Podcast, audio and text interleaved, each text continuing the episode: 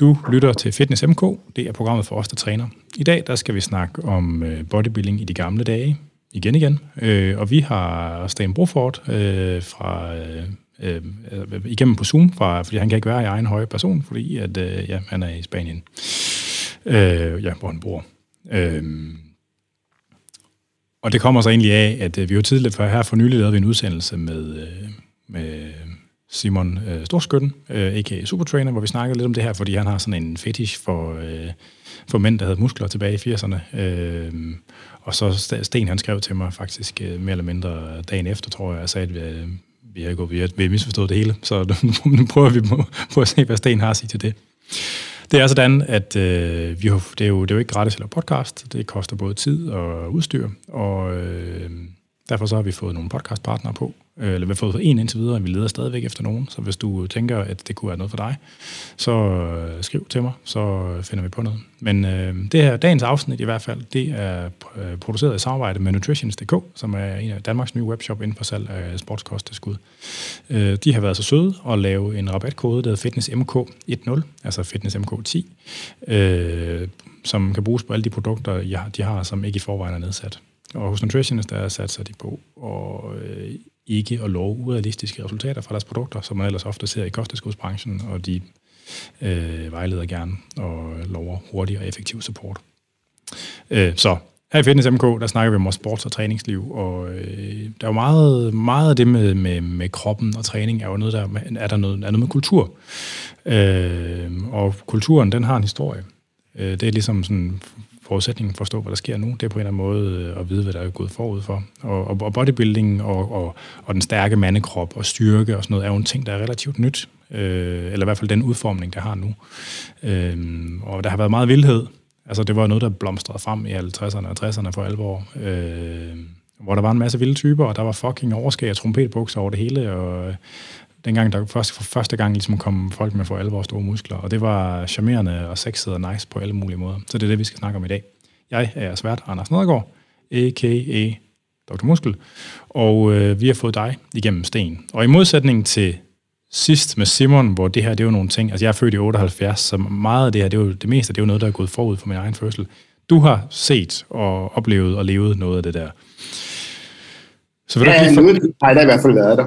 Ja, så jeg, ja. går, jeg, går, ikke, jeg går heller ikke så langt tilbage til 50'erne og 60'erne. Men, nej, nej, dog ikke. og nu, nu, nu har jeg jo for vane at præsentere dig som den danske fitnessbranches øh, sølvrev. Øh, ja, du vil gerne gøre mig til 15 år ældre end jeg er. Ja, men du har jo det her meget flotte hvide hår, det ved jeg. og du har også noget swagger. Det er jo sådan, der er jo noget der også. Øh, så kan du ikke, kan du ikke uh, fortælle uh, lytterne, hvem, uh, hvad, hvad det er, du uh, laver og har lavet igennem dit liv? Jo, altså jeg har jo været i den her branche siden øh, 80'erne, og jeg har udgivet øh, magasiner til fitnessbranchen siden, siden 91. Jeg har øh, opfundet Mr. og Miss Fitness-konkurrencerne og arrangeret dem fra 83 for kvinderne og 5, øh, 93 for kvinderne og 95 for mændene frem til 2006. Øh, jeg har også lavet et enkelt, øh, den eneste gang af IPB's øh, øh, bodybuilding-cirkus var i Danmark, øh, var også noget, jeg arrangerede tilbage i 91. Øh, jeg har været medafsender på fitnessmessen fra 98 til 2005 og fitnessfestivalen fra 12 til 14 og skrevet mere end 500 træningsartikler og været international bodybuilding og fitnessdommer fra 96 til 2004. Øh, og i dag publicerer jeg det der magasin, der hedder Fit News, som er et B2B-magasin til indehaver og ansatte i fitnessbranchen. Og du har også selv stillet op i bodybuilding? Jeg har også selv stillet op, uden at være specielt god tilbage i starten af 80'erne. Og træner hele dit liv? Jeg har trænet stort set hele mit liv, ja, og gør det stadigvæk. Øh, og, og har figureret sådan forskellige steder i, øh, i fitnesshistorien. Du har nævnt et par gange i øh, Kasper Lund Kirkegaards øh, phd afhandling og, øh, og hvad hedder det, den, her, den her rapport, som Idan lavede om fitnesshistorien i Danmark, også sammen med Svend Ole Thorsen og nogle af de her gamle banditter. Ja, men kvæg, at jeg har lavet magasiner så mange år, var jeg jo en af de få, der rent faktisk havde arkiver, der gik tilbage, dengang da Kasper han skulle til at afsøge historien. Ikke? Og det er, jo, det er jo lidt en historieløs branche. Den, øh, den, den skal opsøges, den historie. Ikke? Og, og øh, den er jo også svær at formidle objektivt, fordi mange, der har været med, vil jo gerne selv fremtiden allerede i det bedst mulige lys. Ikke? ja, men, og, og, og, det er jo, og det er jo et, et perspektiv, der er værd at have med, at øh, at der har altid været sådan et kæmpestort kommercielt isæt og et kæmpestort øh, islet, altså noget selviscenesættelse fra alle de forskellige aktører på forskellige måder. Jamen altså, øh, når, vi, når vi taler bodybuilding, så finder du vel ikke noget, der øh, har et mere øh, narcissistisk afsæt, så, så det smitter vel også af på, på øh, folks generelle natur i den verden. Ja, ja, ja. Øh, så Jamen, det var vel i, øh, ja, så du laver Fit News, og du er ikke aktiv på sådan nogle sociale øh, medier ting, som du vil have folk skal følge med i, vel? Eller hvad? Nej, ikke specielt. Nej. Ikke specielt. Altså, vi har jo portalen fitnews.dk. Ja. Øhm, det, det, det er ligesom det her. Ja. Øh, men øh, i hvert fald fedt, at du øh, gad være med her en øh, søndag eftermiddag. tak. Øh, ja, og til os, der, eller til dig, der sidder derude og har os i ørerne, der skal du være velkommen til at skrive ind øh, til programmet øh, med spørgsmål eller kommentarer, og det kan man på afn eller på programmets Facebook-side, det hedder Fitness MK.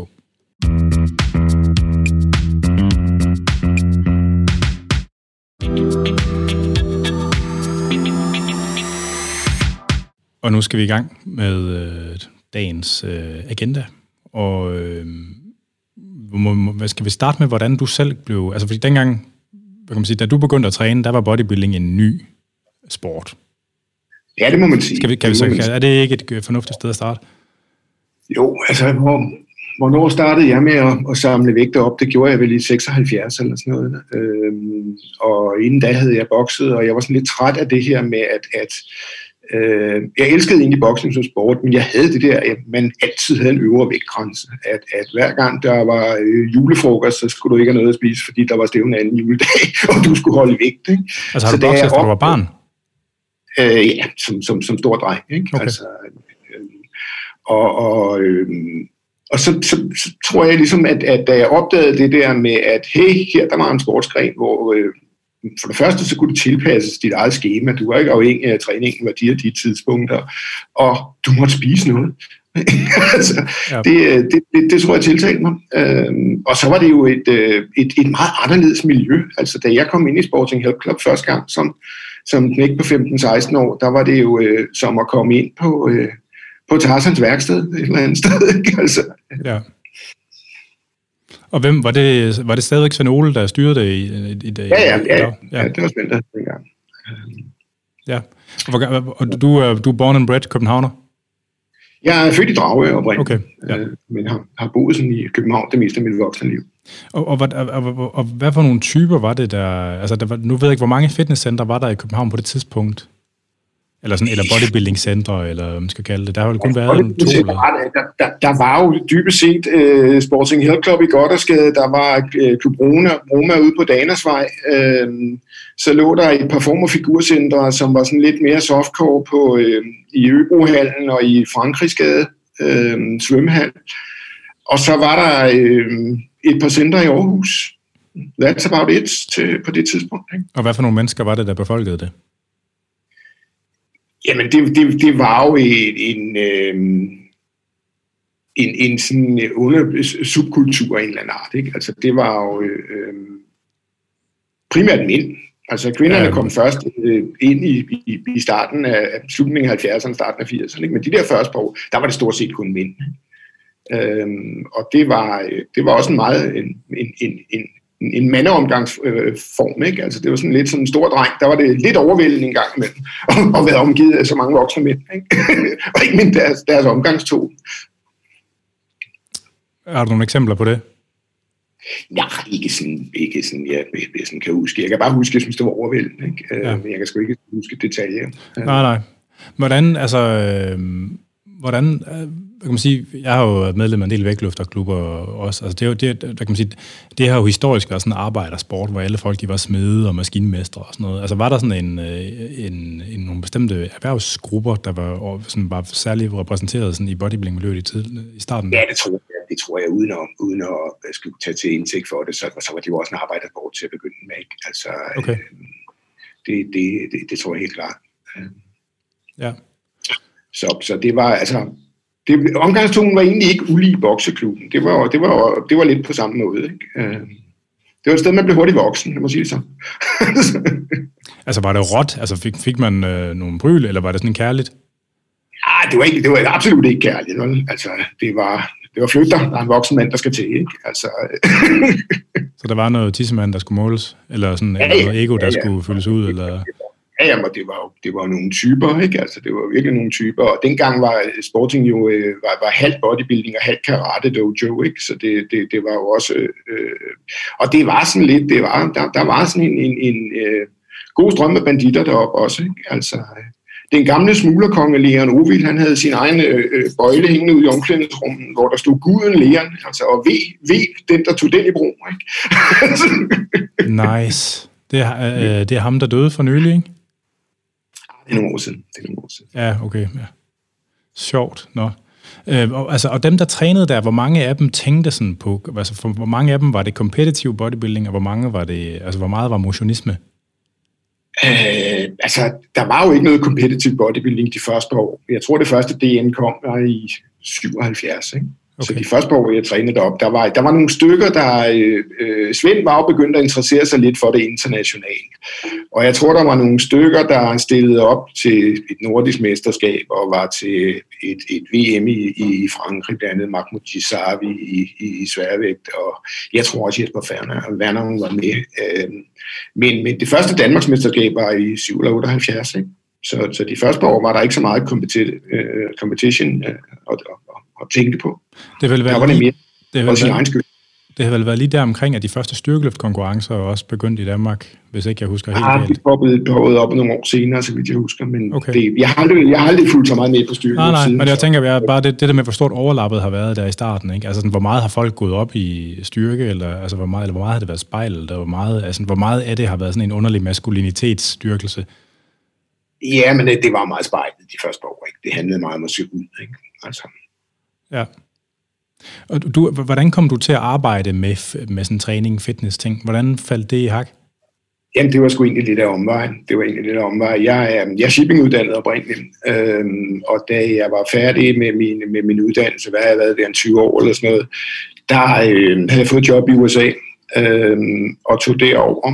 Øh, og på det tidspunkt, altså der havde jeg en jernstang med gennem hver øre med en skive på, ikke? og da jeg kom derover og så dels hvor meget de arbejdede, dels for, hvor, hvor, hvordan solen den skinnede hver dag, og fandt ud af, hold kæft, man skal også på kontoret om lørdagen og tjekke Telex, som det hed dengang. Så tænkte jeg, nej, det kan jeg ikke. Jeg, jeg, jeg, jeg har penge til at være over et par måneder, og så, øh, så skal jeg bare træne. Ikke? Så det var egentlig grunden til, at jeg var der over et stykke tid til, til at begynde med. Og, hvor, og hvorhen i USA var det? Det var, det var Venice Beach. Det var uh, Gold Gym og hos Vince Gym der på, på, på, på Venice Gym. Ikke? Så det var, det var, der var ligesom, altså, der var heller ikke mange gyms på det tidspunkt i USA. Ghost Gym var lige flyttet ned på Hampton Drive på det tidspunkt, og var relativt nyåbnet. Uh, Vince Gym var noget gammelt lort, der lå op i, på Ventura Boulevard op uh, i, i West Hollywood. Ikke? Så Vince, så det er så Vince Gironda? Ja, ja. ja. Uh, og så var der, uh, så var der uh, World's Gym, som Joe Gold, der havde startet Gold's Gym, oprindeligt havde lidt længere hen øh, i, i Santa Monica. Så, så, så tog du dig over for at træne, eller, var det for, altså, eller blev du udstationeret i forbindelse med dit arbejde? Ja, ja, jeg, jeg tog dig over, fordi jeg havde et jobtilbud. Øh, okay. Og det var helt klart alle bide over for mine forældre. Ikke? Øh, for, for, for, jeg siger, det var alle bide over for mine forældre Nå, ja. for at komme til. Ikke? Det var Men øh, jeg sagde pænt nej tak allerede øh, efter meget kort tid derovre. Øh, til jobbet? Ja, ja. ja og så, øh, jamen så, så tog jeg de der måneder, der var... Jeg, jeg havde været derovre øh, øh, sommeren før øh, på, på en kort ferie og træne, ikke? så jeg kendte det lidt. Øh, og så tog jeg bare den tid der og øh, hang ud og trænede og... Øh, og var egentlig glad for, at jeg gjorde det, fordi jeg også sådan fik lov til at kigge bag facaden, ikke? at, at øh, jeg var sgu ung og naiv, og jeg havde læst alle de her muskelblade, og øh, tænkte, jamen, det er en fan- fantastisk liv, at løbe det her store muskuløst på stranden med en blondine med store kasser under armen. Øh, og det så ud som om, at, at øh, det var attraktivt hele det der bodybuilding-miljø, indtil du kom derover og ligesom opdagede, at jamen, udover Arnold og, og, og Witterbrødrene var der jo ikke nogen, der tjente penge. Altså de fleste af de der, der var stjerner i, i magasinerne, de hoslede sig igennem enten som pudelhunden for, øh, for, for gamle mænd, eller øh, ved at, at pushe steroider. Ikke? Så, så det, var, det, det, var, det var også, selvom det var i, i, i storhedstiden, så var det jo også stadigvæk en subkultur. Ikke? Ja. Øhm. Altså, fordi miljøet i USA har, vel heller ikke, har jo virkeligheden heller ikke været særlig stor. Altså, hvor mange competitive bodybuildere har der været i USA på det ja, tidspunkt, og hvor mange af dem har boet der? Det bedste eksempel, man ligesom kan gøre for, for, for, for at vise, hvor stor øh, sporten er. Ikke? Altså, øh, jeg dømte Olympia i, jeg kan ikke huske, om det var 2003 eller 2004 eller 2002, men det omkring. Øhm, og det var de år, hvor det var størst. Der samlede det, det altså den ultimative finale, kan man sige, den samlede 8.000 mennesker på Mandalay Bay. Så større har det jo aldrig været. Nej. Øhm, så det er jo en subkultur. Ja. Øh, men kvæg, kvæg at, at øh, der er mange, der havde en perifer øh, øh, tilknytning til den, og der var mange magasiner, der ligesom drev interessen, så synede det jo meget større ud af til, kan man sige. Ja, ja. Men hvad for, altså, hvad for nogle af de der, altså mødte du så de folk, som du har læst om i bladene i de der måneder, du var derovre? Ja, altså, og sidenhen har jeg jo mødt mange også, ikke? men altså, dengang var det jo sådan, at, at, at på, øh, øh, på Gold's Gym op til, til Olympia, altså i, i de sene sommermåneder og de tidlige øh, efterårsmåneder, der trænede stort set alle på, på, på Gold's Gym. Ikke? Fordi de flyttede derhen, eller hvad? For at træne det sidste stykke tid, eller? Ja, ja, de tog typisk derhen på måneder før. Ikke? Øh, Hvorfor det? Også, jamen, der var jo ikke nogen andre typer af samme standard. Altså, det var jo virkelig det state of the art på det tidspunkt. Ikke? Altså, Gold's Gym var for det første meget, meget større end øh, øh, nogle andre kommersielle gym på det tidspunkt. Og så fordi, at de havde den der publicity, de havde, så var det jo også øh, showroom for, for alle maskinproducenterne. Så, så der var jo altid de nyeste øh, prototyper af, af, af de nyeste redskaber. Ikke? Fordi alle producenterne ville jo gerne have deres ting stående på, øh, på Gold's Gym. Ikke? Ja, ja. Altså, man, så, der, man, når man, jeg har jo set de der træningsvideoer med Arnold, og sådan, altså, det ser jo ikke, der, der ser uh, Gold's Gym uh, jo ikke sådan helt vildt stort ud. Er det, var det det i virkeligheden? Ja, altså det, det kommer an på, om du har set noget fra det gamle Gold's Gym øh, på Main, eller du har set øh, øh, Hampton Drive. Men altså Pumping så... Iron og The Comeback, det er vel, øh, det, det er vel øh, flyttet, er det ikke? The Comeback, comeback er vel... Øh, The Comeback må være Hampton Drive, ikke? Eller, nej, han har, trænet, han har trænet på Worlds, han har trænet hos uh, Joe Gold på Worlds, han har sgu aldrig rigtig trænet på Gold's Gym.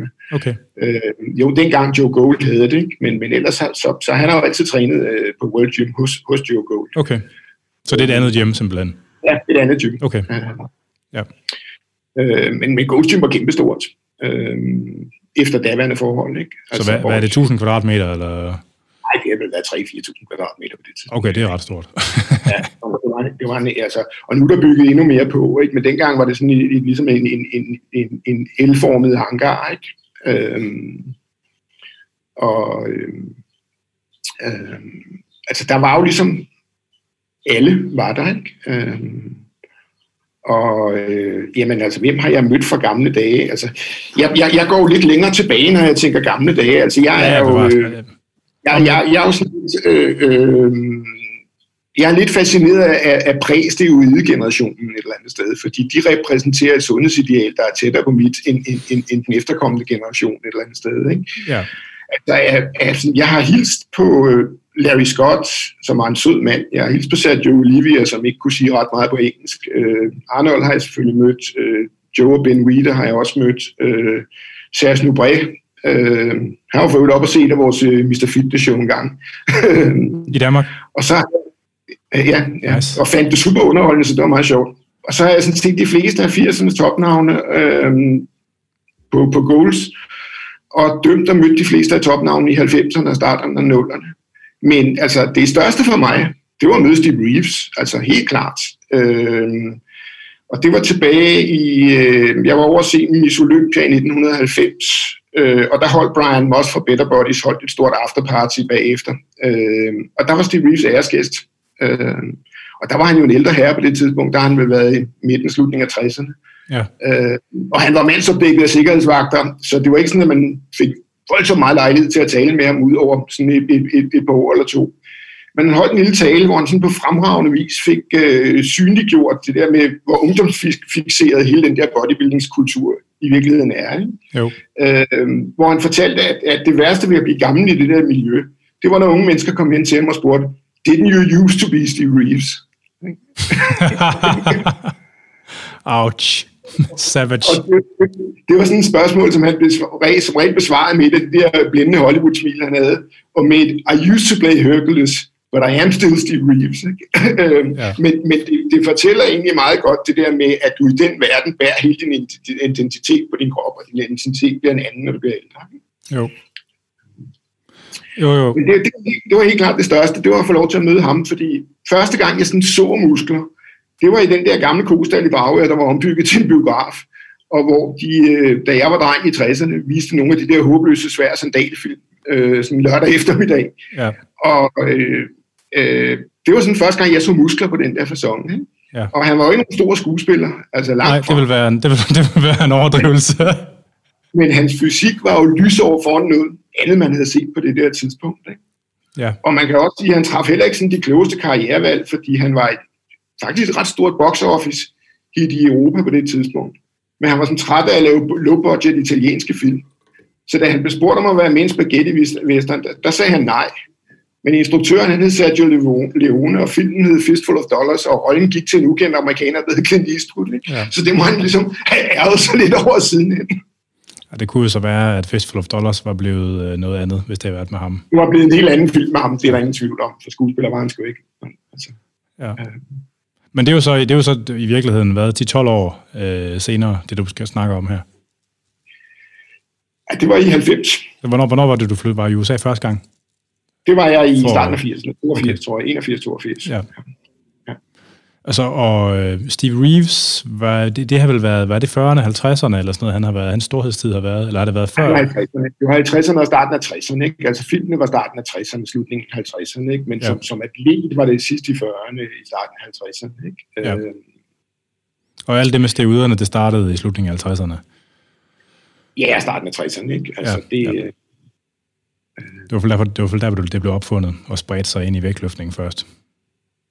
jeg, jeg, jeg ved sgu ikke rigtig, hvor, hvor, om, om det ene sted var bedre end det andet, og hvor det kom fra, men, men, men, men det kom i hvert fald meget mere på det tidspunkt. Ikke? Ja, ja. Øh, Men hvorfor er det, hvorfor er det altså det var så det var, det var Hercules og sådan noget, som der var din øh, indgangsvinkel, hvor det måske for min generation har været Bombing Iron, øh, der var indgangsvinkelen.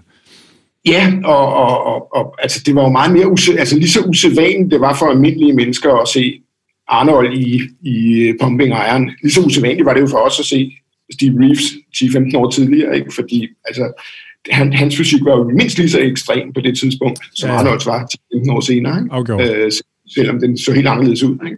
Jo. Jo, men jeg, jeg, altså, igen, jeg kan ikke lade være med, jeg heller ikke lade være med at, altså, der hvor bodybuildingen begyndte at stikke, altså sådan, og, og, og, og, og vokse og stikke af der i, altså i 70'erne, og sådan, øh, altså hvor alle de der forpulede, langhårede, tyndbenede hippier har gået rundt, altså hvor anderledes, altså nu kan du gå ned ad strøget, så ser du, så er der, er der masser af folk med store arme og øh, øh, alt sådan noget, men, men, det, men det der med at være de første med store muskler i sådan en kultur, hvor man har haft den der meget new age sådan lidt øh, underlig new age kropsforskrækkelse, øh, altså det må have været meget specielt dengang, og, og, og være nogle af dem, der kom lige pludselig og havde store muskler, altså meget mere specielt, end det er nu. Jo, men det, det, der, der, der, det er jo nok lige øh, 8-10 år før, Ja, ja, ja. Øh, jeg, har, jeg har beskæftiget mig med det, kan man sige, ikke? fordi det, altså, der hvor, hvor sådan, øh, jeg var mest involveret i det, det var jo der, hvor det hittede, kan man sige, ikke? hvor det sådan, øh, øh kom, kom lidt bredere ud, ikke? altså meget kvægbombing bombing iron. Ikke? Øh, men altså, jeg, øh, jeg har altid været sådan øh, øh, fascineret af, af, af jeg er old school by heart, ikke? Altså, jeg, jeg, jeg er fascineret af, af en, for mig det er en sort symmetrisk, fleksibel, fleksibel krop, Ja. der også kan bruges til noget, når du bliver 60, 70, 80. Ikke? Altså, øh, som, så, ja, altså, der er mange, der, der for eksempel spørger mig, hvem er den stærkeste, du har set? Ikke?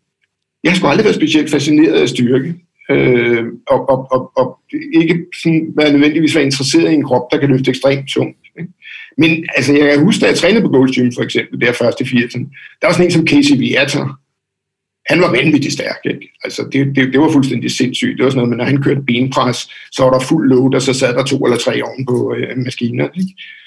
Øhm, Tom Platz var jo også, altså Tom Platz trænede ben, det var fucking poetry in motion, ikke? Altså, det var tungt, og det var med en snorlig teknik. Det må man sige. Og det det, jeg måske var allermest imponeret over med ham, det var, hvor super fleksibel han var, på trods af de der kæmpe store øh, ben. Ikke? Ja. Han var vanvittigt fleksibel. Ikke? Det kunne man slet ikke forestille sig, når man så ham komme wild. nej, nej, nej. Og han strækker enormt meget. Ikke? Så, Øh, men hvis jeg må rulle dig tilbage, altså der er jo et stykke vej fra at øh, have en øh, i anførselstegn hyggetur til USA og træne øh, i World's Gym, øh, eller, altså sådan, og så til at begynde at arbejde med det. Altså hvordan faldt det ind i dit liv, at nu var det noget det, du skulle til, at der skulle være en del af sådan det, du skulle leve af? Jamen, det var faktisk først nogle år senere, øh, fordi at jeg, øh, altså jeg, mens jeg læste, øh, arbejdede som instruktør i form af figur øh, hos Tage Nielsen. Øh, og øh, så øh, senere var jeg på et, øh, på et reklamebureau, øh, hvor vi blandt andet havde form og figurer som kunder og lavede al deres markedsføring. Så, så, så der var jeg også lidt involveret den vej rundt på det. Øh, og jeg var faktisk også med til at lave deres første medlemsmagasin. Og det var måske lidt der, hvor jeg havde tanken om, at hey, det kunne man godt lave uden for kæderegi, det her. Ikke? Øh, og, øh, Hvordan kom du med en shipping-baggrund ind i reklamebureauet, hvis jeg må spørge? Ja, af omvej. Af omvej. Ja, okay. jeg, har altid, jeg har altid været god til at skrive tekster, ikke? og det var der en nogen, der opdagede ved sådan lidt af omvej. Ikke? Øh, så, så, så det var egentlig den vej rundt. Jeg har faktisk jeg har ikke arbejdet med shipping for den dag, jeg var udlært. Det sagde mig ikke skid. Nå, okay. så jeg ville ikke kunne skrive et uh, fragtbrev om, så du vrede armen rundt på mig i dag. nej, nej. øhm, og så havde jeg nogle år, hvor jeg lavede øh, øh, øh, natklubkoncepter og typisk turnaround-koncepter med, med, med, med, med natklubsteder. Øh, og på et eller andet tidspunkt, der havde jeg lyst til at, at, at, at prøve at lave noget andet. Øh, og så satte jeg mig ned den der klassiske øvelse med at, at sige, hvad, hvad, hvad vil jeg rigtig gerne arbejde med? Og da jeg ligesom havde fået listet alle de ting ned, så tænkte jeg, det her, det er der sgu nogen, der vil betale mig for. Jeg er nok nødt til at starte for mig selv. Øh, og det var så faktisk med, at, at øh, det var det første, jeg lavede, det var, det var magasinet og, og, og det der Grand Prix 91. Og magasinet, det var Workout of Fitness? Ja, det var Workout of Fitness. Hvornår startede det? 91. August 91, første udgave. Så det begyndte du simpelthen at lave blad, øh, helt suttet op for slap fra bunden af? Ja, og hvis du kigger på det, så kan du også godt se, at det er første gang, han har prøvet det ham der. Men, men, jeg er ikke vanvittigt stolt af det første nummer, når jeg ser det i dag. Nej, men sådan er det, sådan er det jo altid. Altså det der med ja, ens egen historik. Øhm, men var, var du begyndt at have sådan en mere formel tilknytning sådan til bodybuilding der, på det tidspunkt? Altså, men nu du har været dommer sidenhen og sådan noget. Altså, hvornår startede Nej, det, det, var først, det, det kom først langt senere. Det kom okay. først langt senere. Øh, jeg, øh, min, min, min samlever, øh, øh, Lisa Frost Larsen dømte jo allerede bodybuilding-konkurrence på det tidspunkt, og sad øh, som øh, øh, chairman øh, for, for kvindekomiteen og, og i IFBB's Executive Committee, så hun var jo allerede dybt involveret i det tilbage på det tidspunkt. Ikke? Øh, og, og, I, og I var kærester dengang også? Ja, ja okay. det var vi. Og det er lang tid? Tillykke? Eller? ja, det er rimelig lang tid. Ja. Øh, så, så, så det, var, det var faktisk øh, den vej rundt, at, at, men det var langt senere, jeg begyndte det. Det var først øh, slutningen af 90'erne. Okay. Og det var egentlig, øh, det var, det, det var egentlig Wayne DeMille, der på et tidspunkt, øh, fordi vi havde siddet og snakket nogle gange, til hvorfor fanden du er tit til de her konkurrencer alligevel, hvorfor ryger du ikke på panelet?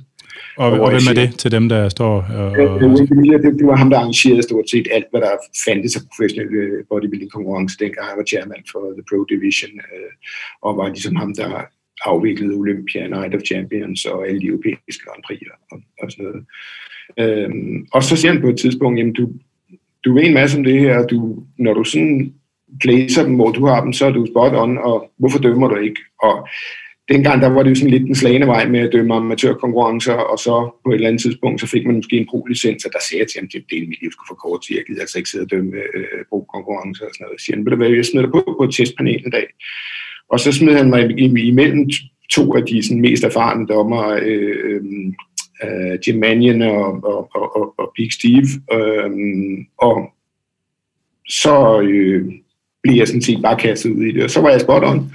Og så dømte jeg så nogle år. Øh, jeg dømte primært, øh, jeg dømte primært øh, kvindernes øh, fitness øh, og, øh, og mændenes bodybuilding. Jeg, jeg bad pænt om ikke at blive smidt på, øh, på kvindelig bodybuilding, for jeg, altså, i deres regelsæt stod der feminitet som kriterie. Det kunne jeg sgu ikke få på, når jeg kiggede op på den scene. Der. Og hvor hen i tid er det? Det er, det er midten af 90'erne.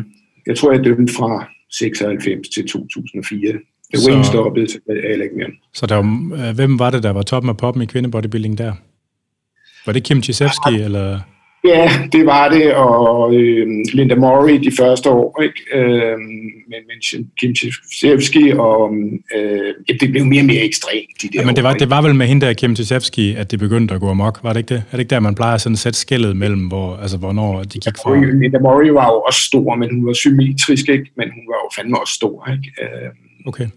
Så, men, men, men det var med Chisevski, at det, det for alvor ligesom hoppede den gale vej. Men jeg har aldrig fulgt det så voldsomt, fordi jeg, altså, jeg har aldrig rigtig kunne se øh, formålet med det et eller andet sted. Og slet ikke i dag. Altså. Nej, nej. Altså respekt for dem, der vælger den vej, men det, det, det siger mig mindre lidt. Øh, der er jo sådan mange, der er jo, når man, sådan, når man taler sådan med, med bodybuilding-fans, så er, der sådan, så er der en masse forskellige forestillinger af, hvornår det var bedst. Men de fleste af dem har en forestilling om, at det var bedst på et eller andet tidspunkt i fortiden, og nu er det i hvert fald noget forfærdeligt noget. Øh, og du har, du har været dommer indtil så været en gang op i nullerne. Det er 2004, tror jeg. Hvornår øh, synes du, det var bedst? Jamen altså, jeg, jeg tror, at, at 80'erne og 90'erne nok var de bedste år i virkeligheden. Øh, men det er, jo, det, er det er jo igen, hvad er kriteriet? Altså, der var jo ikke nogen, der har den volumen, de har i dag. Øh, men til gengæld så var de jo mere øh, venlige for øjet at se på. Ikke? Altså, øh, og, og øh, altså hvis du kigger på, på altså, hvis du går helt tilbage til, til, til Pumping Iron for eksempel, de er jo ikke særlig store, men de har jo en muskelkvalitet, som du ikke ser på en atlet i dag. Altså, øh, Og hvis du skal selvom forsøge at beskrive det her fænomen muskelkvalitet for øh, Moster Oda ja. til, øh, til Ja, jamen, altså dybden af muskelfiber for eksempel, ikke? altså øh, densiteten i en muskel, ikke? den var jo helt anderledes. Ikke? Altså i dag ligner de jo hamburg, der bare er slasket oven på hinanden, ikke? Øhm, mange af dem. Ikke? Øhm, tror du og det er heller ikke, at jeg siger det, for jeg har ikke fulgt det på nær hånd de sidste mange år. Jeg ser kun en billede en gang imellem og tænker, godt jeg ikke skal placere dem der. Ja. Men en ting sådan, altså, jeg, jeg synes, der øh, i hvert fald for mit i øvrigt aldeles utrænede øje, der sådan noget ændret sig, det var jo, at, at sådan tilbage øh, i 70'erne og 80'erne, og i virkeligheden måske også, også et eller andet omfang 90'erne, det var ligesom det der med, at, at kroppene var mere forskellige. Og nu er de, de, sådan, de, de ser meget ens ud nu. De ser meget, meget Det er ens meget ud, ikke? Og, altså, for, de, de havde alle sammen deres særpræg, de havde alle sammen deres fejl og deres mangler, øh, men, men, men det var meget individuelle fysiktyper. I, i, I dag er de jo sådan nogenlunde samme størrelse, samme højde øh, og, og, og, og, og, og, og samme fysikform. Ikke? Øh, men men øh, altså for, for, for mig forsvandt æstetikken ud af, af, af bodybuilding øh, i midten af 90'erne og frem efter. Ikke? Men det Så var også noget med, eller, at, at, øh, posering blev, blev, blev nedvurderet. Ikke? Altså, øh, det var jo, øh, og det var jo i virkeligheden noget af det, der, der, der kunne have gjort bodybuilding kommercielt interessant, for det var noget, som udefrakommende også kunne, kunne, kunne, kunne se var interessant. Ikke? Men, men altså, der var jo ikke nogen, altså sådan en som, som øh, øh, øh, øh, Mohamed Markawi, hvis man har set hans øh, øh, posering til Chariots of, of, of Fire, det er poetry in, in motion. Ikke? Tom T. Willinger poserede fantastisk. Ikke? Øhm, øh, Vince Taylor var innovativ. Ikke? I, I dag, der er ikke nogen præstation. Altså, de kan fandme dårligt gå. Ikke? Altså, øhm, så, så, så for mig er det det der med, at, at en, en, en, en, en, en krop skal være flot, men den skal også kunne bruges på et eller andet niveau. Ikke? Altså, øhm, og, og altså, en af de der ting, som, som, som gjorde, at jeg tænkte, nej, nu gider jeg egentlig ikke mere, var, at, at jeg sad og dømte en, en konkurrence i, øh, i Holland på et tidspunkt, og, og om morgenen spiser jeg øh, morgenmad med Wendy Miller på, på øh, hotellets restaurant, og øh, øh, så kommer Dorian, som lige var øh, pensioneret et år eller to forinden, øh, og, og, og Ron Coleman kommer ned og sætter sig, og vi sidder og spiser morgenmad, og da de går efter en halv time, så kigger jeg på Wayne, så siger jeg, hør noget, de er jævnaldrende med mig, de to. De har, de har ikke lavet andet end at underholde os med deres helbredsproblemer den sidste time, og de kan kræfter en dårlig gå op ad de tre trappetrin. they're supposed to be fucking athletes, hvad sker der, ikke? Altså, øhm, og det var sådan lidt, jeg tænkte, nu gider jeg ikke mere. Og så havde jeg da også lidt, jeg synes, jeg var dobbeltmoralsk. Jeg øh, betalte dopingtest af egen lomme på fitnesskonkurrencerne herhjemme, og så sad jeg weekenden efter og dømte de der medicinskab øh, internationalt. Det hang heller ikke rigtig sammen efter min egen overbevisning. Nej. Øh, altså, jeg fornemmer jo din, altså, din, italesættelse af, hvad du synes, bodybuilding burde være, reflektere altså, den der, fit, den der fit, Mr. Fitness-konkurrence, altså, hvor der jo bare sådan noget badutsprings noget. Nej, nej, det, det, det, det, det, det, synes jeg ikke. Altså, jeg, jeg, jeg har egentlig ikke nogen holdning til, hvad jeg synes, bodybuilding skal være i dag, men, men jeg har en stor forståelse for, hvorfor at, at den mere eller mindre kommercielt er død med en rus i øjne, fordi man har gået den forkerte vej. Ikke? Øhm, ja. det, det, det, det, det er måske det, ikke? fordi jeg kan da stadig blive fascineret af, af, af, af noget, der er så ekstremt, ikke? men, men øh, og, og jeg må da også indrømme, jeg, jeg blev da også selv vildført undervejs. Altså, jeg husker, det, det har sikkert været det sidste år, hvor jeg øh, sådan var begyndt at reflektere over, gider du det her mere, og er det noget, du har lyst til at være afsender på? Ikke? Øhm, og der sidder jeg på, det år i England, jeg dømmer England konkurrence, jeg sidder på hotelværelset om aftenen og tænker tilbage, og tænker, jamen, da du selv var atlet, af de atleter, du har set i dag, hvilken fysik ville du så gerne have haft? Og det var åbenlyst for mig, at det var Charles Claremont fra England, som havde en sindssygt flot symmetrisk krop. Ikke? Og så kigger jeg på min dommerskole og tænker, fan, du er nummer, nummer 9. Du er blevet lige så syg i botten som alle de andre. Ikke? Altså, du er også råd på det der masse psykose, ikke? hvor de bare skal være større og større. Ikke? Øhm, Ja. Så, så, men det er vel det, der sker, når man sætter folk op på en scene ved siden af hinanden, og når man skal dømme folk på en posering, altså sådan uh, rank dem 1, 2 og 3 og så videre. Altså det er vel det, der sker. Det er vel, det er vel en konsekvens af selve den måde at dømme på. Jo, og du bliver jo, du bliver jo et eller andet sted, uanset hvor objektiv du gerne vil være, så bliver du jo også farvet af, af de andres sammenligninger, ikke? Altså, øh, hvem, hvem bliver kaldt frem til sammenligningerne, ikke? Når er det der, vi ligger, ikke? Altså, det, det, det kan jo ikke undgås, ikke? Øh, og især på, altså på, på, på det højeste niveau, hvor der ikke er ret mange sammenligninger. Ikke? Altså der, der, der kommer også det der med, at man skal heller ikke lave en sammenligning, som stikker for meget ud, øh, fordi der er ikke så mange sammenligninger. Men man er vel blændet for de andre, er man ikke? Nej, fordi de, de, altså de, de, det er jo typisk, altså hvis du sidder syv dommer, så starter du med dommer nummer et, der laver sin sammenligning, som typisk er 1, 2 og 3. Ikke? Ja. Øh, så kan det være, at dommer nummer to, han har en anden en som træer, og så beholder de to første og hiver en anden en som tre. Ikke? Og så kan det være, at dommer nummer tre, han går efter, hvem er 4, 5 og 6. Ikke? Nå, man, man øh, deklarerer dem ikke på forhånd. Altså man gør jo, det... Ja. Nej, okay. Men man starter typisk fra toppen og dømmer ned efter. Ikke? Ja. Altså, det er sådan, en sådan type konkurrence. Det er enormt nemt at placere 1, 2 og 3, og det er enormt nemt at placere de fem sidste. Det er som regel den, den, den brede midte, øh, der er svært at placere. Ikke? Ja, ja. Men, altså, men, men, din, men, men det her med at lave Mr. Fitness, øh, hvordan kom det egentlig i stand? For det, altså, det kørte jo ved siden af, eller udenom Dansk Bodybuilding og Fitnessforbund. Hvordan, for, hvordan fungerede det? Jamen, det startede med damerne i virkeligheden, med, med Miss Fitness lavede vi to år, før vi lavede mændene, og øh, jamen, altså, der, der var ingen grund til at involvere Dansk Bodybuilding øh, Forbund på, på det område, fordi der fandtes ikke noget, der hed fitness i IFBB, da vi startede med at lave øh, fitnesskonkurrencen. Altså, de kom, fitness kom først på IFB's program to eller tre år efter, vi havde været i gang med, med, med Miss Fitness konkurrence i vores regi. Så, så okay, så altså, der var jo sådan en, der var jo sådan en øh, øh, gymnastikrunde, eller hvor holdskole, altså det frie program, ikke? Altså, og så det fandtes slet ikke i FBB i forvejen på det tidspunkt? Nej, nej, nej. nej. Nå.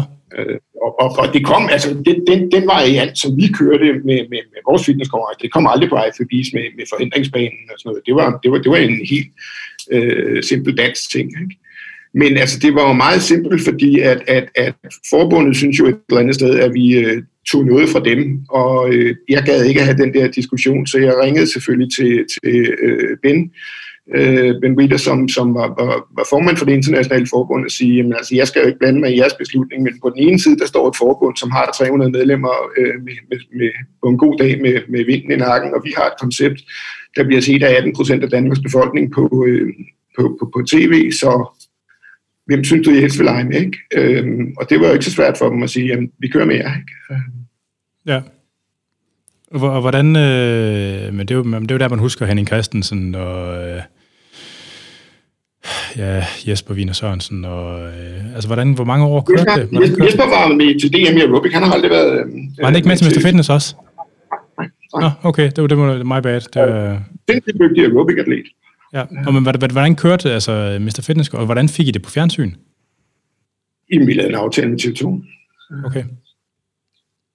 Så det var, altså, det, i, i min optik var det meget simpelt. Vi lavede konceptet med tv for, vi havde ikke tv på det første år, men altså, det, det, var egentlig, det var bare en, en simpel markedsføringsbeslutning. Altså, hvis du har en sportsgren uden tv-dækning, så har du ingenting. Så hvad kan, hvordan kan vi lave noget, der er timet, sådan, så det eneste, vi behøver gøre, det er at sætte kameraerne op. Øhm, ja. Og så ellers sælge ideen godt nok ind til, at de tror på, at der er nogen, der gider se det. Og det var der jo de første mange år. Hmm. Ja, ja, ja. Hvor, hvor lang tid kørte det? Jeg tror, det kørte fra, kvinderne kørte fra 93 til 2006, tror jeg det var, og mændene kørte fra 95 til 2006. Ja. Og nu, nu er der jo noget, der, mindes, der minder om IFB-regi. Jeg vil ikke engang huske, Ja, yeah, altså, der, er, der, er, der er i hvert fald nogle øh, fysikrunder og sådan noget. Jeg tror ikke, der, jeg, ved, jeg, jeg må indrømme, jeg følger sgu ikke med. Jeg ved ikke, hvor meget de har gjort ud af showdelen. Øh, men men øh, altså, de, de, var jo meget, øh, de var jo meget forstående overfor, at vi fik lov til at, ligesom, at, at være udviklingslaboratorium. Ikke? Altså dels var de jo imponeret over, at, at der sad ham der tossen i sådan et lille land, som havde øh, mainstream-sponsorer som Adidas, Nike og parfumefirmaer. Når det eneste, de kunne få på deres øh, bodybuilding-ting i USA, det var øh, nutrition companies. Ikke? Ja. Øh, så, så, så derfor fik vi jo ret hvide rammer for at gøre nogle ting. Øh, men det var jo sjovt, fordi altså, da jeg sagde til Wayne første gang, nu laver vi også en for mændene, så var han jo dybt rystet og sagde, for fanden, altså det kan du ikke gøre, og det, du får 16 G guys i lyserøde levetræt der laver aerobic og, og sådan noget. Og jeg sagde, nej, jeg tror sgu, der er et, et, et, et, et publikum til dem, og jeg tror også, der er nogle mænd, der gerne vil, vil, vil, vil lave noget andet end bare dreje rundt i deres underbukser. Øh, og det viser sig at være rigtigt nok. Men altså, øh, og det, og det var jo sjovt, fordi de, altså jeg kan huske Muscle Fitness, og var overlevende på, øh, på det i, hvad det har været, 899 eller sådan noget. Og de var overrasket over stemningen, ikke? fordi der var en helt anden stemning til de konkurrencer, end der normalt var til et, et, et bodybuilding-stævne, øh, ikke? fordi folk var med, og det var jo, altså, det var der sgu e- egentlig ikke den store hemmelighed bag det. Det var jo bare, at halvdelen af det der publikum gik til aerobics, så hvis du spillede en musik med fire takter til at starte med, så klappede de fra start til slut. Ikke? Så, så, så den, den vej rundt havde du en lidt unik stemning. Ikke? Men det var en sjov tid, og det var også en sjov øh, tid, som ligesom var begrænset. Ikke? Altså, øh. Ja. Ja. Øh, yes. Jeg tror, øh, at vi kører et øh, reklamespot, og så efter det, så vil jeg gerne høre lidt om øh, Vince Gironda og Joe Gold igen.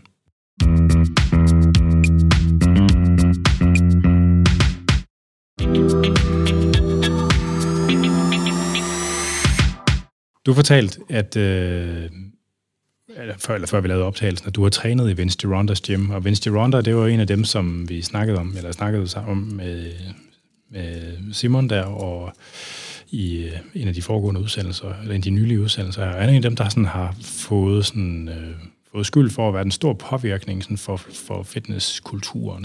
Kan du ikke, øh, altså du har mødt ham? Ja, ja. Kan du ikke øh, sige lidt om, hvordan det var, og hvordan du oplevede den indflydelse, han var, eller sådan på miljøet der? Jamen, hvad kan man sige? Altså, for mit eget vedkommende, så er han helt klart den, der har haft mest indflydelse på min egen tilgang til træning. Øh, og på mange områder var han jo lysår foran sin tid.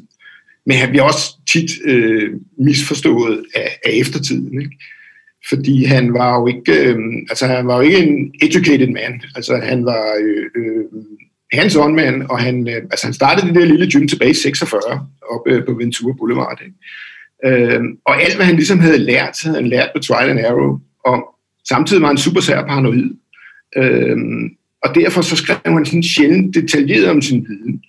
Så når man sådan i dag prøver at søge gamle artikler, han har skrevet, eller øh, interview, så får man sådan fragmenter, øh, og, og, og når man får de der fragmenter uden en fuld sammenhæng, så fremtræder han mange gange benegal, ikke? Og, og, og, og det var han langt fra.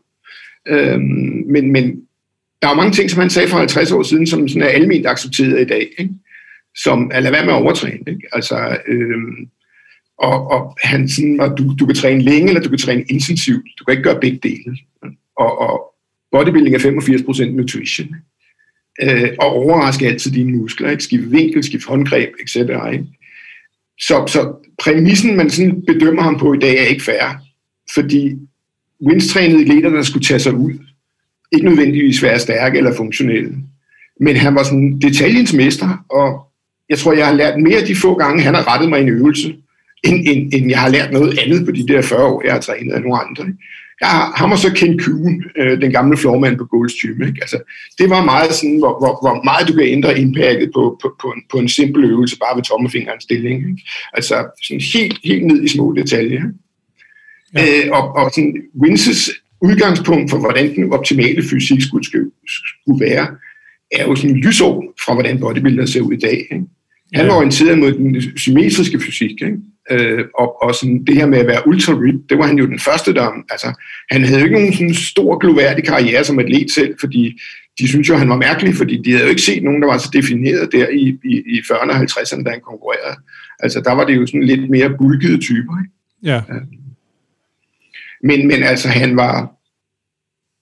Han var fremsynet på mange områder, og Vince Jim var sådan the shit i 60'erne. Ikke? Altså, det var der, hvor de fleste af tidens topnavne trænede. Og altså, da jeg trænede der i starten af 80'erne, der var han allerede blevet umoderne. Og, og, sådan, og ikke mindst hans foragt for anaboliske steroider, det gjorde, at det var ikke atleterne, der kom op på Ventura Boulevard længere. Men, altså, Nej. men til gengæld så havde han det der ry for, at han kunne få selv den mest fordrukne Hollywood-stjerne i assistent form på 3-4 uger. Ikke? Så der var mange filmstudier, der sendte nogen til ham.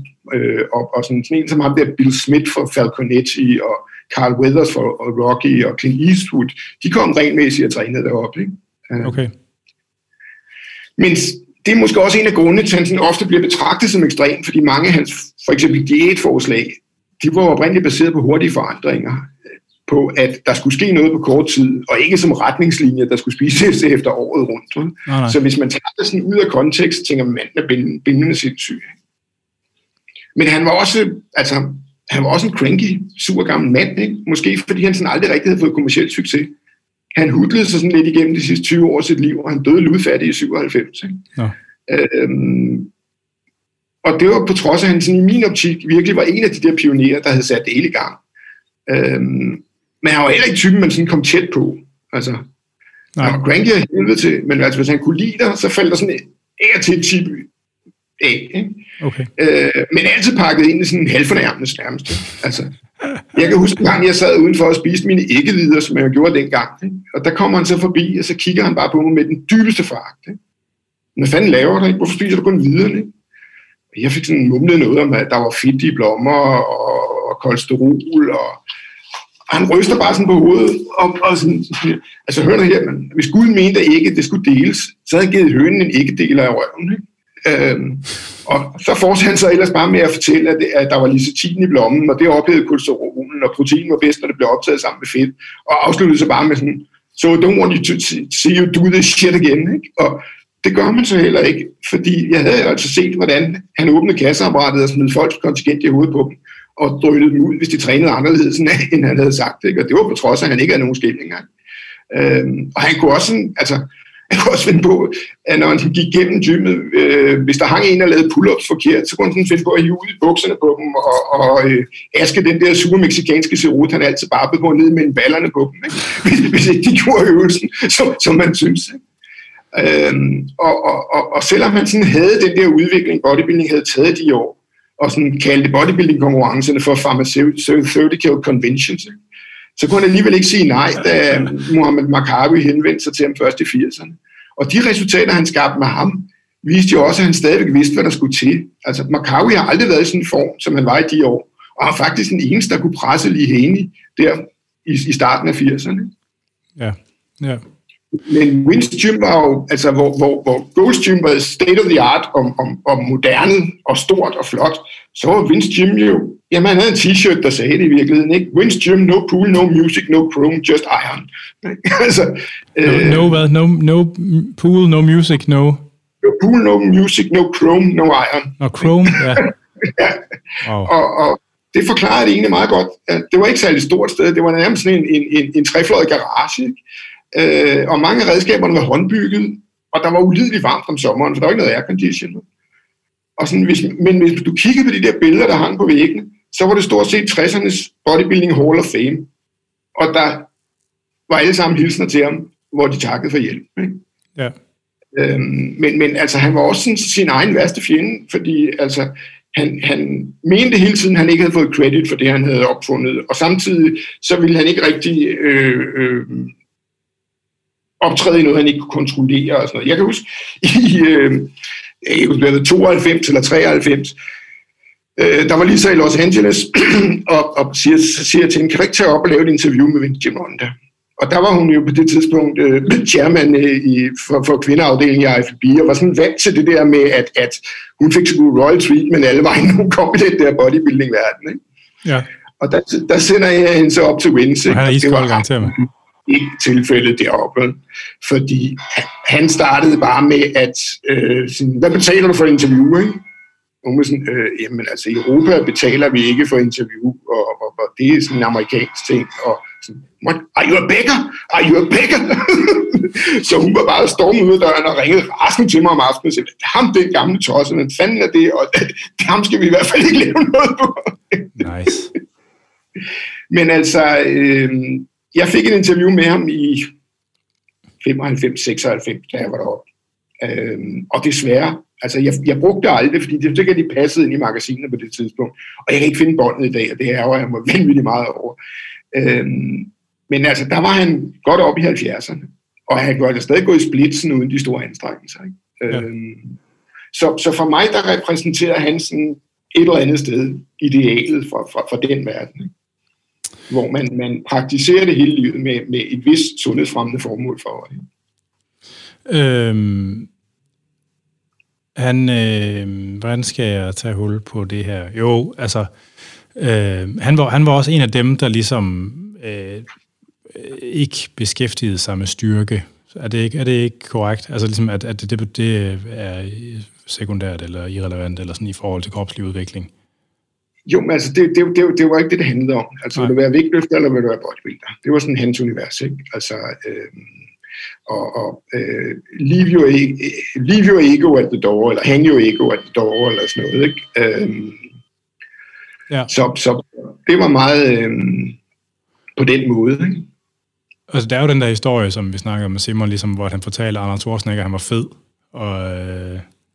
den, den, den er helt korrekt. Altså det, det, som Simon bare glemte at få med, det var, at øh, Arnold lod altså sin stolthed at blive op de første to år. Ikke? Øhm, og, og, og lærte, og det har han, er han også citeret for, at, at, at det der med fokus på detaljen, det lærte han sgu hos Vince Gironda. Ja, ja. Øhm. Men, men, men, den, men, den der med, yeah, maybe, but you look like a fat fuck to me, den er god nok. ja. Men han har jo også ville have en kropsfasong og en, og en kropstype, hvor man skulle have en, altså man skulle, øh, en, en, man skulle være slankere og have en mindre underkrop, ikke, helt generelt. Er det ikke også rigtigt? Altså, at det, det, man må ikke være bulky i underkroppen. Var det ikke sådan en del af det? Ja, ja, nej, fordi altså, han, han, han, han ville jo gerne have muskeludviklingen, men altså, han havde nogle forestillinger om, at man fik en stor røv af at lave squat, for eksempel. Ikke? Og det, det er jo, det er jo sådan mere genetisk betinget end, end, end, end, end individuelt betinget, kan man sige. Ikke? Men jeg tror også, altså, man skal heller ikke glemme, at, at der, var jo, der lå også nogle, nogle, nogle sådan særinteresser i det. Ikke? Altså, jeg tror også, at, at han ligesom, hans gym havde nogle begrænsninger. Altså det var, og det kunne du også ikke med Mohamed Makawi, altså det var svært at træne baglov op på Vince Gym. Ikke? okay. For eksempel. Så jeg tror måske, at det var det, han sådan lidt tog indsyn til, i, i, i hvordan han synes tingene skulle være. Ikke? Så det er sådan en, øh, lidt måske, der var et element af sådan noget retrospektiv konstruktion i det? Jo, altså, øh, jeg, jeg, jeg tror sådan de senere år, der, der havde han slet ikke noget forhold til, hvordan fysikken skulle være, fordi det interesserer ham ikke. Øh, øh, altså, efter, efter Marco, der, der interesserede bodybuilding ham ikke, tror jeg. Altså, og der var han også blevet så gammel. Ikke? Um, ja.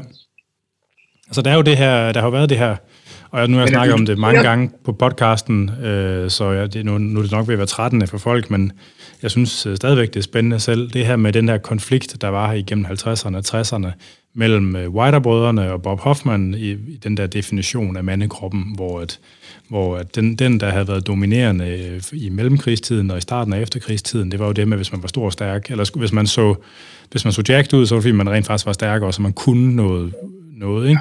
hvor Whiterne kom med sådan en, en fortælling om mandekroppen, hvor man hægtede præstationsevnen af, hvor det kun handlede om æstetikken.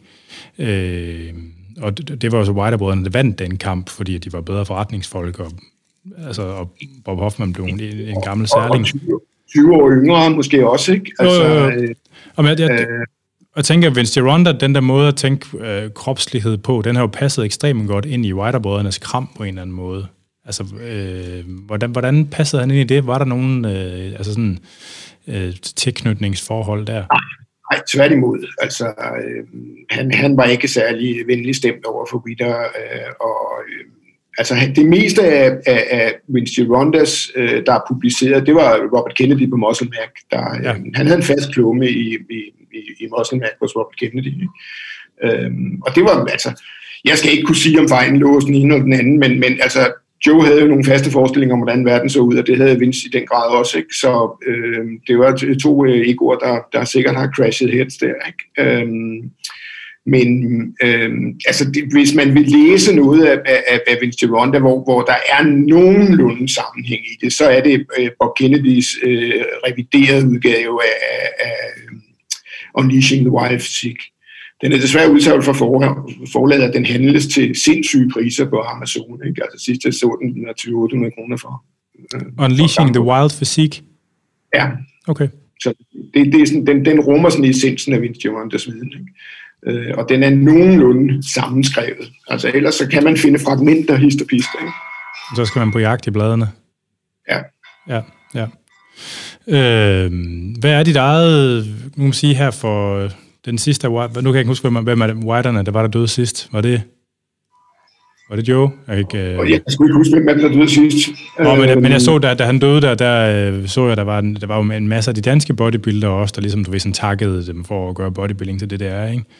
Altså, og øh, så kunne jeg ikke lade være med sådan i, at komme til at skrive sådan nogle små spydige kommentarer, hist og pist, at de har altså også gjort det til et, til et kommersielt øh, monster, der er, øh, hvor man forsøger at skabe nogle fuldstændig urealistiske forventninger til, hvad man kan opnå med træning for at sælge kosteskud på præmissen af gennemkrudtede kroppe, ikke? som jo i ret vid udstrækning må sige sig var Whiterbrødrenes fortjeneste. Jamen altså, de var jo primært forretningsfolk, ikke? Øh, og, og, og altså, Joe havde en langt større veneration for træning, end Ben havde. Altså, øh, Ben havde en interesse i at bygge et, et, et stort internationalt forbund op. Joe, Joe havde vel måske lidt mere interesse i træning generelt. Men, men altså, jeg var, jeg, jeg, jeg var på... Ja. Det var mere en interesse i at lave en forretning, end i at lave et forbund, for det gik jo ret, IFBB eksisterede vel i ret mange år, før det eksisterede som en, øh, altså som en forening eller et forbund. Det var jo som en, det var registreret som sådan en LLC-virksomhed i mange, mange år, var det ikke? Sådan, sådan jeg lige kan hvis, hvis man har været på en verdenskongres hos IFBB, så kan man jo ikke lade være med at grine af, hvor lang tid der kan blive snakket om alt muligt andet øh, i, i detaljer, og når man når til vedtagelsen af budgettet, så er det overstået på tre minutter. Øh, det, det, det, altså, det var en forretning, der blev kørt 100% af Ben fra Montreal. Ikke? Altså, ja. der, var, det var ikke nogen demokratisk forretning. Og sådan, altså, jeg kan da huske, øh, øh, altså, jeg grinede til at begynde med at når, når jeg så, hvor der skulle holdes verdensmesterskaber, altså, du kunne nærmest sammenholde det med den liste over lande, Amnesty International frarådet at rejse til, ikke? fordi det var de steder, hvor regeringen ville betale for at få et verdensmesterskab af steder. Der var sgu ikke nogen store sportsorganisationer, der ville tage der til, men, men Joe han dækkede sig under, at, at øh, i sport er der ingen racer bare politiske barriere, så, så de, var, altså, de havde jo de havde VM i Sydafrika før apartheid øh, forsvandt. Ikke? De havde VM i Burma, de havde VM verdens mærkelige steder. Ikke? Øh, og det er så, ret så, sjovt. Så, så, de, så landene har betalt for at få konkurrencerne ud og noget ja, ja, ja, kamera og noget? Jeg ved ikke, om de er betalt for, øh, for, for konkurrencerne ud, men de har i hvert fald afholdt det en, stort set alle omkostningerne ved dem der. Ikke? Altså, ja. Og det er ret sjovt. Øh, og jeg var, altså jeg var over på, øhm, på, på Readers Head Office i Woodland Hills i ja, vi skal ikke omkring, omkring årtusindskiftet på et tidspunkt, måske sidst i 90'erne. Øhm, og, og det, jeg havde lavet en aftale med um, Tom Dieter, som var editor på Muscle Fitness dengang, hvor vi udvekslede nogle forskellige billeder og nogle ting.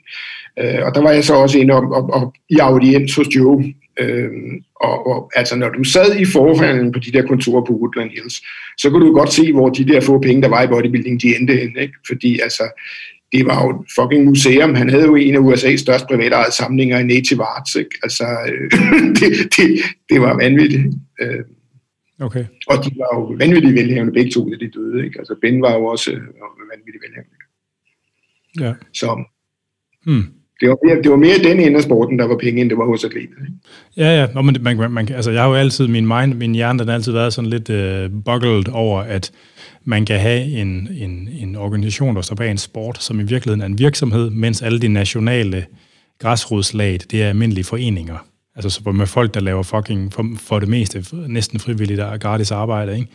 som føder øh, talentlaget op til virksomheden, der så skummer fløden og tjener alle pengene på det. Altså det er sådan, ja, det, det, er en, det er en vild konstruktion. Det er vildt nok, de folk, de er med på den. Altså.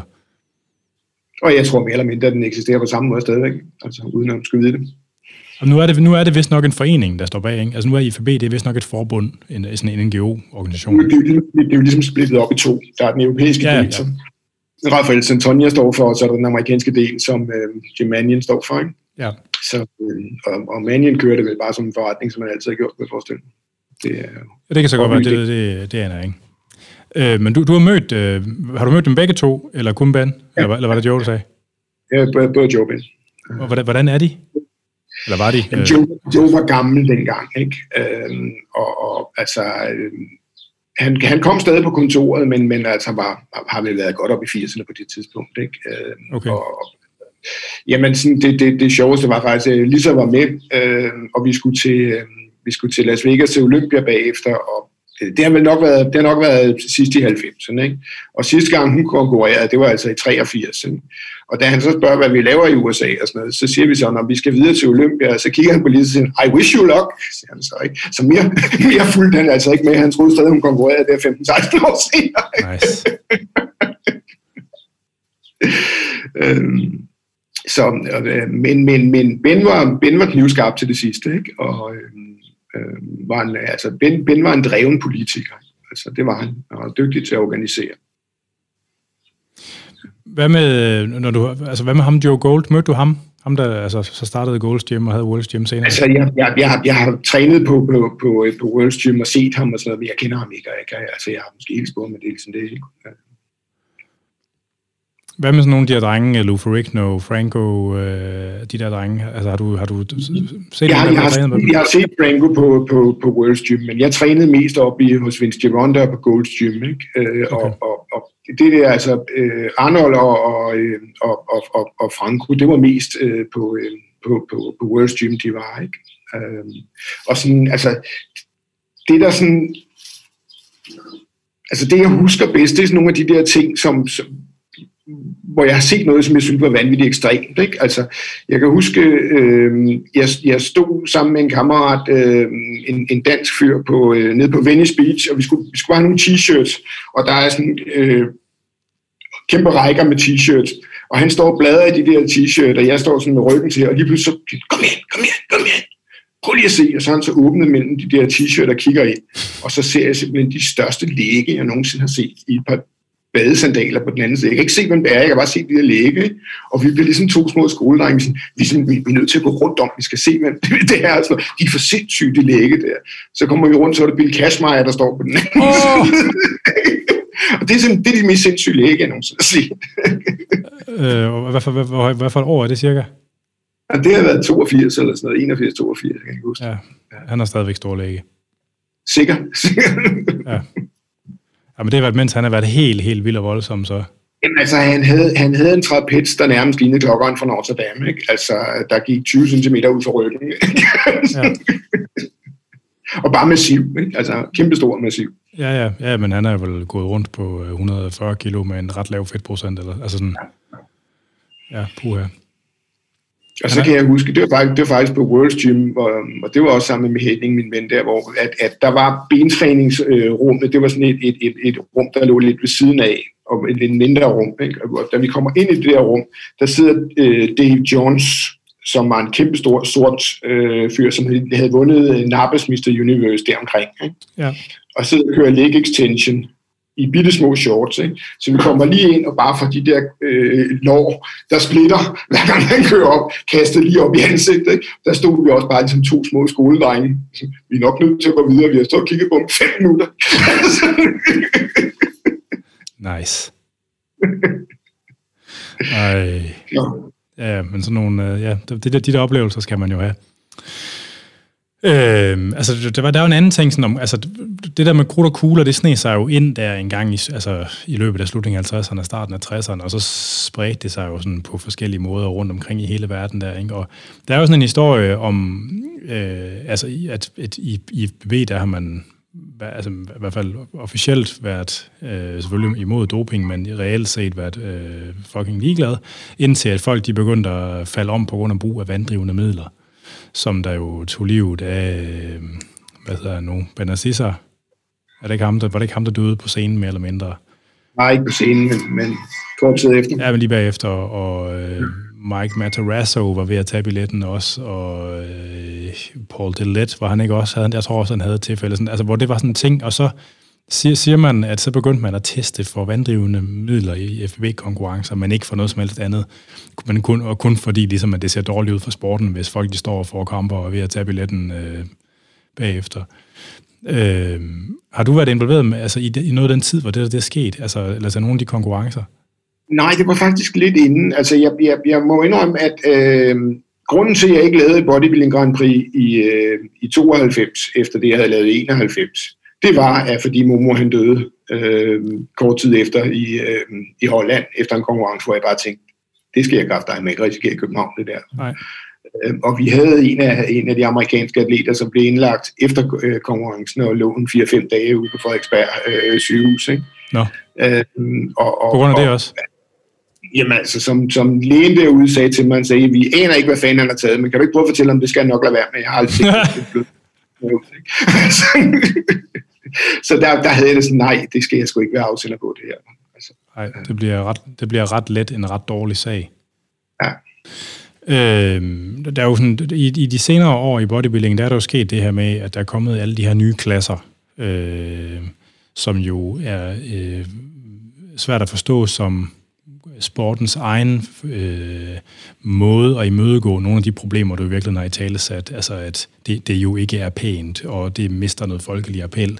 Og så er der kommet de her mens fysik, og der er kommet bikini fitness og sådan noget. Øh, og det man lidt, og der er kommet classic fysik, også, som jo sådan en mellemting. Altså, og, og man ser lidt det inden for de der klasser, at folk inden for klasserne bliver vildere og vildere og vildere stadigvæk, så de kommer til at ligne det, de kommer til at ligne det, som man prøvede på at flygte fra, ikke? i et eller andet omfang. Øhm, hvad, hvad er dine tanker sådan om, hvad, om, den, om, om, om den der, den æstetiske krops fremtid? Jamen altså, det, det, den æstetiske krop vil, vil altid have en glimrende fremtid. Jeg tror bare ikke, det er inden for, for det regi. Altså, for, for, fordi at, at øh, som du selv er inde på, at, at hvis atleterne får lov til at puste the envelope, så vil de gøre det hele tiden. Og hvis, hvis ikke øh, man fra organisationens side har en, en, en, en benhård linje for, hvordan man ligesom lægger låg på, eller har nogle kriterier, der siger, at det er det, vi vil acceptere, så, så vil det bare blive en, en, en udvikling, der hele tiden øh, skubbes den vej. Ikke? Øhm, og, og altså, det er sjovt, fordi jeg sad i en innovationsgruppe under FB der, sidst i 90'erne, først i, omkring årtusindskiftet eller sådan noget, netop hvor, hvor at man man godt var klar over, at man havde den her problemstilling. Og det, vi talte meget om på det tidspunkt, det var, at øh, alle vores youth-konkurrencer er der ikke nogen atleter til. Junior Mr. America og Junior Mr. USA og sådan noget, som plejede at være store teenage-konkurrencer. De havde ikke nogen deltagere. Og øh, altså, det var også ret typisk for IFB, at, at, at den her innovationsgruppe, jeg var suverænt den yngste, altså det alle de andre var mellem 60 og 70, hvor jeg var sådan altså, jeg føler mig for gammel til at sidde i en innovationsgruppe, hvor de unge mennesker skulle vi ikke have dem med på banen, når vi ligesom skal tale fremtiden. Men, men de kunne ikke forstå, hvorfor de her unge øh, mennesker ikke kom til konkurrencerne, hvor jeg var nødt til at sige til dem, hør nu her, kære venner, hvis jeres barn eller barnebarn kom hjem og sagde, at han ville være bodybuilder, hvad vil I så sige? Så, nej, det skulle han sige mig ikke, for de havde jo set, ligesom, hvad der foregik bag øh, øh, øh, gardinerne. Ikke? Siger, jamen altså, hør nu her, hvis I ikke selv vil have jeres egne unger kigge til det her, hvordan kan I så forvente, at andre mennesker selv kan sende jeres børn til det? Så er vi enige om, at hvis vi skal have bredere kommersiel accept af det her, så skal vi ændre kriterierne og gøre det langt mere spiseligt. Og vi lever i en tid, hvor at, at den veltrænede krop rent faktisk også er kommercielt interessant. Så hvorfor ikke prøve at bevæge os hen imod et mainstream marked?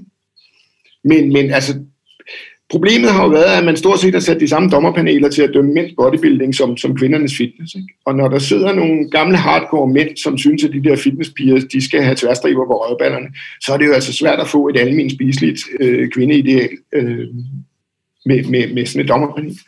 Ja. Så den ligger der i min optik. Ja. Ja. At, at du er nødt til at, at, at benhårdt topstyre en sport og, og, og have en klar strategi, hvor du vil hen med den.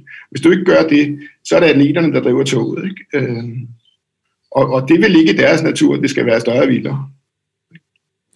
Øhm, altså det, det, det, hvad kan man sige, den, den, dem der ligesom sidder på den, øh, på den muskuløse, stærke krop nu. Det er jo på mange måder CrossFit i virkeligheden, ikke? hvor trøjen jo også bliver smidt, og det er dem, der er på forsiden af Sports Illustrated, og, sådan, og det er dem, der kan, rent faktisk kan trække penge fra de store tøj- og skomærker og sådan noget. Altså sådan, øh, altså, ja, og, og det tror jeg også nok, jeg har sagt tidligere på podcasten, at det der med den, det der er sket, den der bølgen fra fra den, den fitness bodybuilding-kulturen over mod CrossFit er sådan en slags full circle i forhold til den der oprindelige konflikt mellem Whitebrødrene og Hoffman, ikke? At, at nu at dem, der ligesom, dem, der har vundet den nye krop, og st- altså strongest og nu skinny og alt det der, ikke? at det var, er på en eller anden måde den der functional fitness på en eller anden måde.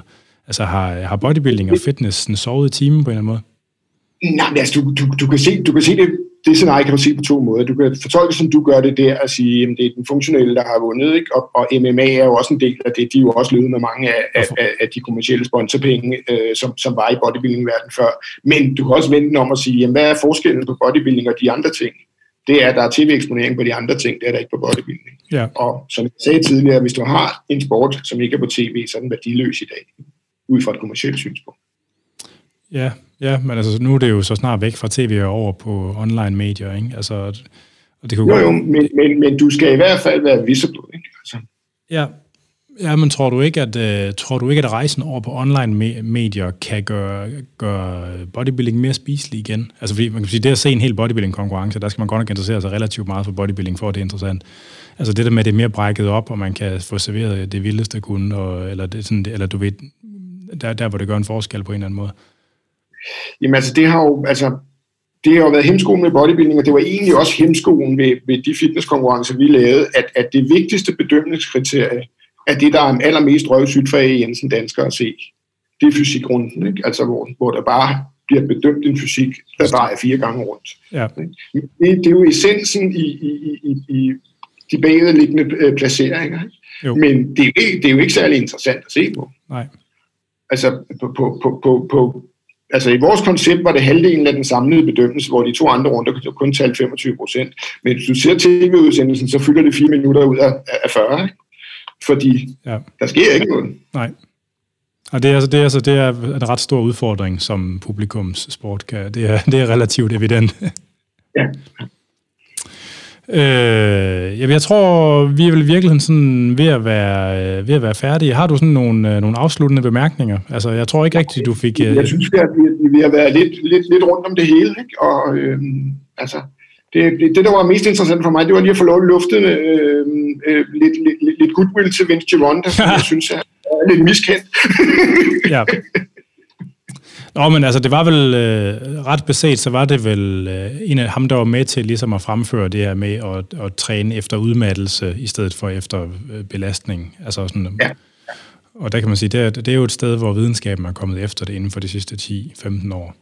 Altså, jo, det er jo, det, jeg, jeg, vil ikke jeg vil ikke engang sige, det var, altså, hans, hans 8 gange 8 var jo ikke hans opfindelse. Det var, det var et, et tysk træningsprincip, han bare øh, konverterede. Ikke? Øh, men men det, det er jo ligesom det, som han er mest kendt for i hvert fald. Ikke? Ja. Øhm,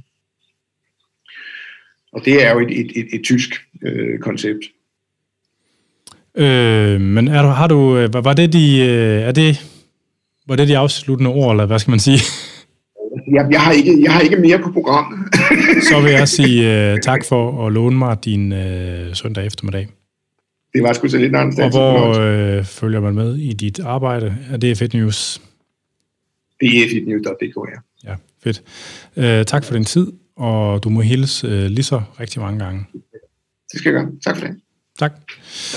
Afsnittet det er sponsoreret, eller dagens afsnit det er sponsoreret af Nutritions.dk, som er Danmark, en af Danmarks nye webshops inden for salg af kosttilskud til træning. og de har været så søde øh, at lave en rabatkode til Fitness MK's lyttere, og den giver 10% på alle produkter, der ikke er i forvejen er nedsat, og den rabatkoden er Fitness MK10, altså Fitness 10. Du har lyttet til Fitness MK. Jeg hedder Anders Nedergaard, og du kan lytte med til den her og de andre episoder af Fitness MK via stream og podcast. Man kan streame det ind fra andersnedergaard.dk eller Spreaker, eller man kan podcasten fra en vilkårlig af de store podcasttjenester. Programmet det er, sponsor, det er produceret af Jonas Pedersen, og øh, dig, kære lytter, du skal være velkommen til at skrive til mig, hvis du har forslag eller kommentarer eller spørgsmål, og det kan du på afn eller på vores Facebook-side.